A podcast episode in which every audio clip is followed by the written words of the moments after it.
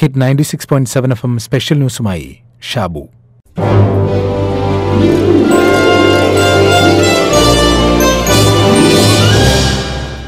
അരിയാഹാരം കഴിക്കുന്നവർക്കൊക്കെ ഇത് മനസ്സിലാകും എന്നത് മലയാളിയുടെ ക്ലീഷേ വാക്യമാണ് ഏതു ചർച്ചകളിലും രാഷ്ട്രീയക്കാർ എടുത്തുപയോഗിക്കുന്ന വാചകം അരി നമ്മുടെ നിത്യാഹാരമായതുകൊണ്ട് തന്നെയാണ് ഈ ചൊല്ല് പ്രസിദ്ധമായത് മലയാളിയുടെ ചരിത്രം നോക്കിയാൽ വസ്ത്രത്തിലും ഭക്ഷണത്തിലും ഒക്കെ ജാതിയുണ്ടായിരുന്നു സമൂഹത്തിന്റെ പല തട്ടുകൾ അരിയാഹാരം തന്നെ പല രീതികളിൽ തൊട്ടുകൂടായ്മ പന്തിയിലെ പദവി തൊട്ട് ഭക്ഷിക്കായിക അങ്ങനെ ഒക്കെയായിരുന്നു കേരളം അരിയാഹാരം കഴിക്കുന്ന മലയാളിക്കിടയിലെ വേർതിരിവുകൾ പഴയ കാലമൊക്കെ പോയി ഇന്ന് പന്തിയിലെല്ലാവരും തുല്യർ മേലെ തട്ടെന്നോ ഇല്ല എന്നൊക്കെ പറയുമ്പോഴും മലയാളിയെ മൂടിയ ജാതി മതവിശ്വാസങ്ങൾ മുച്ചൂടും മാറിയിട്ടില്ല എന്നത് വാസ്തവമാണ് ഈ വിശ്വാസ പ്രമാണങ്ങളെ മുറുകെ പിടിക്കുന്ന ജനസമൂഹത്തിലാണ് രാഷ്ട്രീയക്കാരുടെ കണ്ണ് അതാകുമ്പോൾ കൂടുതൽ മെനക്കെടേണ്ടതില്ല എന്ന് അവർക്ക് വ്യക്തമായിട്ടറിയാം വിശ്വാസം അതല്ലേ എല്ലാം എന്ന പരസ്യവാചകം പോലെ ആവർത്തിച്ചു പറഞ്ഞുകൊണ്ടിരുന്നാൽ മതി മാറുന്ന കാലത്തിനനുസരിച്ച് നമ്മൾ മാറണമെന്നില്ല അടിസ്ഥാന പ്രശ്നങ്ങൾ ഉന്നയിക്കണമെന്നില്ല അതാരെങ്കിലും ചോദ്യം ചെയ്യുമെന്ന് ഭയക്കുകയും വേണ്ട എവിടെ വോട്ടിനുള്ള സാധ്യതയുണ്ടോ അവിടെ വിശ്വാസമെടുത്തിടുക ന്യൂനപക്ഷത്തെക്കുറിച്ച് പറയുക അവരുടെ മനസ്സിൽ കനൽ കോരിയിടുക ബി ജെ പി സംസ്ഥാന അധ്യക്ഷൻ കെ സുരേന്ദ്രന്റെ ഈ പ്രസംഗം കേട്ടുനോക്കൂ വ്യക്തമായ നിലപാടെടുക്കാൻ യു ഡി എഫിനും എൽ ഡി എഫിനും കഴിയും ഇവിടെ പദ്ധതികൾ വികസന താല്പര്യങ്ങൾ അത് പങ്കുവെക്കുമ്പോ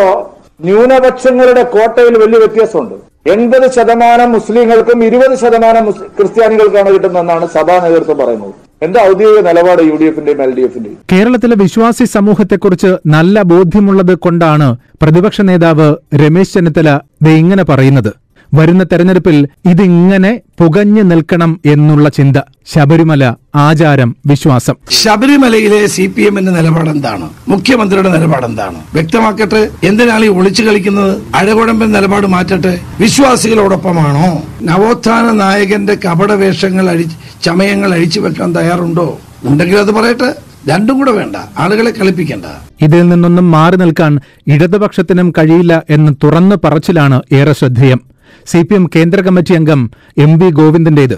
അദ്ദേഹത്തിന്റെ ഈ പരാമർശം കൂടി കേട്ടാലേ പറഞ്ഞതൊക്കെ പൂർണ്ണമാകൂ വിശ്വാസി സമൂഹത്തെ മാറ്റി നിർത്തി എന്ത് വൈരുദ്ധ്യാത്മക ഭൗതികവാദം ഇവിടെ നമ്മളെ സംബന്ധിച്ചിടത്തോളം ഈ കേരളത്തെ സംബന്ധിച്ച് ഇന്ത്യയെ സംബന്ധിച്ച് ഒരു കാര്യം ഞാൻ വ്യക്തമായിട്ട് പറയാം വിശ്വാസികളെയും വിശ്വാസത്തിന് അടിസ്ഥാനമായിട്ടുള്ള ദൈവീകമായ സങ്കല്പങ്ങളെയും എല്ലാം തള്ളിപ്പറഞ്ഞുകൊണ്ട് വൈരുദ്ധ്യാത്മക ഭൗതികവാദം എന്ന ദാർശനിക പ്രപഞ്ചത്തെ ഇന്നത്തെ ഈ ഫ്യൂഡൽ പശ്ചാത്തലത്തിൽ നിർത്തി മുതലായി മുന്നോട്ടേക്ക് പോകാവുമെന്ന് പറയുന്നത് ചുരുക്കത്തിൽ വരാൻ പോകുന്ന ഈ നിയമസഭാ തെരഞ്ഞെടുപ്പിലും കേരളം വിശ്വാസം ആചാരം ന്യൂനപക്ഷം ജാതി മതം ലൗജിഹാദ് തുടങ്ങിയ ചെളിക്കുണ്ടിൽ കമ്പിട്ടടിക്കും അത് ദേഹമാകെ തെറിക്കും അതിന്റെ നാറ്റം സഹിച്ച് ജീവിക്കും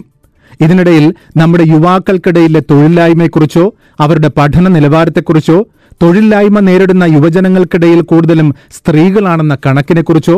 മാറുന്ന കാലത്തിനനുസരിച്ചുള്ള അക്കാദമിക മാറ്റത്തെക്കുറിച്ചോ കൃഷിയെക്കുറിച്ചോ പുതിയ കാലത്തെ പരിസ്ഥിതി നയത്തെക്കുറിച്ചോ ഒക്കെ ഇക്കൂട്ടർ ചർച്ച ചെയ്യും എന്ന് കരുതുന്ന നമ്മളല്ലേ മണ്ടന്മാർ കാരണം